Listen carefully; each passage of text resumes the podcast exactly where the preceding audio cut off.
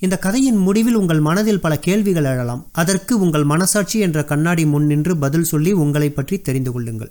வாருங்கள் கதைக்குள் போகலாம். கதையோட பேரு ஒரு முக்கோண காதல் கதை. கதையின் ஆசிரியர் திலகவதி. இந்த கதையின் முக்கியமான மூன்று கேரக்டர்கள் மாதவன் அபூர்வா கோபி. மூவருமே ஒரே அலுவலகத்தில் பணிபுரிபவர்கள். கதையின் நாயகி அபூர்வா தன் தாயை இழந்து எழுத்தாளரான தன் தந்தையுடன் வசித்து வருகிறார். ஓய்வு நேரங்களில் தன் தந்தையுடன் சேர்ந்து பல உலகியல் சார்ந்த செய்திகளை பேசுவதன் மூலம் நிரம்ப உலக ஞானமும் வயதிற்கு மீறிய பக்குவமும் கொண்டவளாக சித்தரிக்கப்பட்டிருக்கிறாள். அடுத்து மாதவன். இவனை பற்றி முழுமையான பின்புலங்கள் எதுவும் சொல்லப்படவில்லை. முகத்தில் மழிக்காத தாடி ஒல்லியான தேகம் லூசான பைஜாமா எதையும் மிகவும் நிதானமாகவும் அமைதியாகவும் செய்யும் ஒரு பொறுமை கண்களில் மட்டும் எதிர்பார்ப்பு கலந்த ஒளி. கடைசியாய் கோபி நாம் சர்வ சாதாரணமாக சந்திக்கக்கூடிய ஒரு மனிதர்தான். கொஞ்சம் பேச்சு கொஞ்சம் அரட்டை திட்டமிட்ட செயலாற்றல் என்று அலுவலகத்தில் எல்லோருக்கும் பரிச்சயமான ஒரு இளைஞன். மதிய உணவு மேசையின் அரட்டை கச்சேரியில் துவங்குகிறது கதை. அவர்களின் அரட்டை பல பரிணாமங்கள் எடுத்து கடைசியாய் பெண்ணுரிமையில் வந்து நிற்க அதுவரை மௌனமாக சாப்பிட்டு கொண்டிருந்த அபூர்வா முதன் முதலாய் உதடு பிரிக்கிறாள். அவ்வளவுதான். அடுத்து வரும் நிமிடங்கள் பிரித்த உதடை மூட முடியாமல் கேட்டுக்கொண்டிருக்கின்றனர் அனைவரும். அவ்வளவு உலக ஞானம் அவள் பேச்சில். அனைவரும் அவளின் ஆதங்கமான அந்த பேச்சிற்கு சான்றிதழ் வழங்க இது எதுவுமே தனக்கு சம்பந்தமில்லை என்பது போல் சாப்பிட்டு கொண்டிருக்கிறான் மாதவன். கை கழுவும் இடத்தில் அபூர்வாவை தனிமையில் சந்திக்கும் மாதவன் தனக்கு அவள் மேல் இருக்கும் காதலையும் வேலைக்கு சேர்ந்த நாளிலிருந்தே தான் அவளை எப்படி அங்குலம் அங்குலமாக நேசித்து காதலித்துக் கொண்டிருக்கிறான் என்பதையும் சூழ்நிலை மறந்து உணர்வு பூர்வமாக சொல்ல இறங்கும் அவசரத்தில் படியில் நிற்பவனையும் தள்ளிவிட்டு இறங்கும் பயணி போல காதல் வரும் வேகத்தில் கண்ணீரும் வந்து விடுகிறது. இதை சற்றும் எதிர்பார்க்காத அபூர்வா தங்கள் இருவரையும் இந்த கோலத்தில் வேறு யாராவது பார்க்கிறார்களா என்று சுற்றும் முற்றும் பார்த்து கொண்டே உதடு பிரிக்காமல் உறக்க பேசுகிறாள்.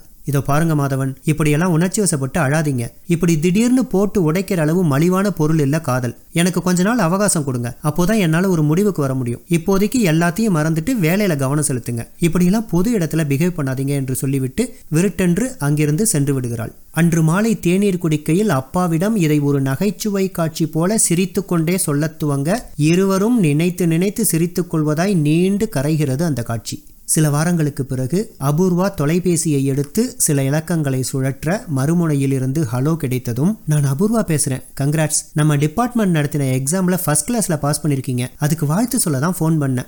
மறுமுனையில் கோபிக்கு சந்தோஷம். ஆனாலும் அதை பெரிதாக காட்டிக்கொள்ளாமல் ரொம்ப சந்தோஷங்க. நீங்க தான் முதல் கால் பண்ணி எனக்கு விஷ் பண்ணிருக்கீங்க என்று சொல்லி இன்னும் பல அலுவலக விஷயங்களை பேசிவிட்டு போனை வைக்கும் நேரம் கோபி கேட்கிறான் நான் உங்களை சந்திச்சு சில விஷயங்களை பேசணும். நீங்க எப்ப ஃப்ரீயா இருப்பீங்கன்னு சொன்னீங்கன்னா பேசலாம் என்று சொல்ல நான் இப்போ கூட ஃப்ரீ தான். தாராளமாக பேசலாம் என்றால் அபூர்வா. இல்லைங்க.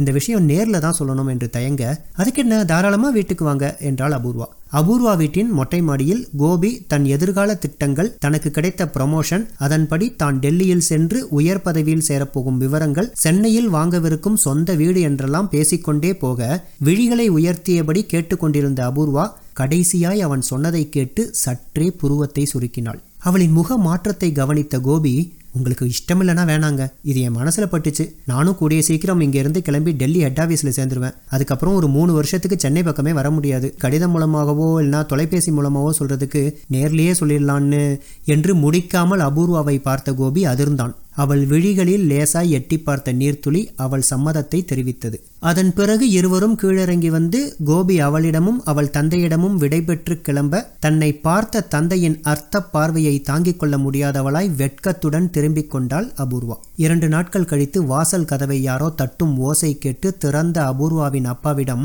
நான் மாதவன் அபூர்வாவோட ஆஃபீஸில் வேலை செய்கிறேன் என்று அறிமுகப்படுத்திக் கொள்ள அவனை உள்ளே அழைத்து அமரச் சொல்லி அபூர்வா மாதவன் வந்திருக்கார் என்று சொல்லிவிட்டு தன் எழுத்தை தொடர்ந்தார் அபூர்வாவின் அப்பா. அதே மொட்டை மாடி. கொஞ்ச நேரம் வானத்தை வெறித்து பார்த்து கொண்டிருந்த மாதவன் கண்ணீருடன் அபூர்வாவிடம் திரும்பி அது எப்படிங்க நீங்க கோபியை காதலிக்கலாம்? என்று குழந்தை போல் கேட்க கலகலவென சிரித்த அபூர்வா இதை கேட்கத்தான் இந்த ஞாயிற்றுக்கிழமை பஸ் பிடிச்சி இங்கே வந்தீங்களா? கோபி என்னிடம் காதலை சொன்ன விதமும் அவர் நடவடிக்கை மற்றும் வாழ்க்கையை பற்றி அவரின் தெளிவு இது எல்லாமே எனக்கு பிடிச்சிருந்தது. மேலும் அவர் கொஞ்சம் கூட நாகரிகம் இல்லாமல் ஆஃபீஸ்லேயே வச்சு கண்கலங்க தன் காதலை சொல்லல. ரொம்ப திமிரா ரொம்ப அலட்சியமா தன் காதலை வெளிப்படுத்தினார். அந்த திமிர் எனக்கு பிடிச்சிருந்தது. நீங்க அழுதா மாதிரி அவர் குழந்தை போல அழல. அதுக்கு பதிலாக என்ன அழ வச்சார் என்று அடுக்கிக் கொண்டே போன அபூர்வாவை இடைமறித்து அப்போ நான் காதலை வெளிப்படுத்தின அன்னைக்கே என்ன பிடிக்கலன்னு சொல்லிட்டு போக வேண்டியது தானே எதுக்கு அதுக்காக எனக்கு அவகாசம் கொடுங்க யோசிச்சு சொல்றேன்னு சொன்னீங்க. இப்போ எனக்கு ஒரு பதிலும் சொல்லாம கோபியை காதலிச்சா அப்புறம் உங்க பதிலுக்காக நான் இவ்வளவு நாள் பொறுமையா காத்துக்கிட்டு இருந்ததுக்கு என்னங்க அர்த்தம்? என்று தன் மன ஆதங்கத்திற்கு எந்த நாகரிக சாயமும் பூசத் தெரியாத மாதவன் தொடுத்த வார்த்தை அம்புகளால் சற்றே நிலை குலைந்து போன அபூர்வா சமாளித்தபடி அன்னைக்கு ஆபீஸ்ல திடீர்னு நீங்க அப்படி பேசுவீங்கன்னு கொஞ்சம் கூட நினைச்சு பார்க்கல. அதோட இல்லாம நீங்க ரொம்ப உணர்ச்சி வசப்பட்டு அழுகிற நிலைமையில இருந்தீங்க. அந்த நிலைமையில நம்ம ரெண்டு பேரையும் ஆபீஸ்ல யாராவது பார்த்தாங்கன்னா தப்பா நினைப்பாங்க.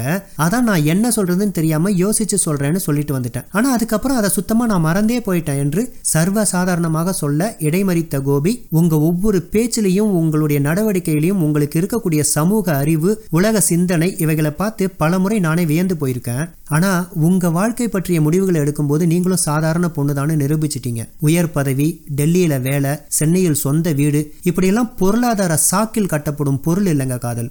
அது யோசிச்சு வரக்கூடாது மனசுலேருந்து வரணுங்கிறதுக்காக தான் காதலுக்கு மூளையை சின்னமாக வைக்காம இதயத்தை சின்னமாக வச்சிருக்காங்க.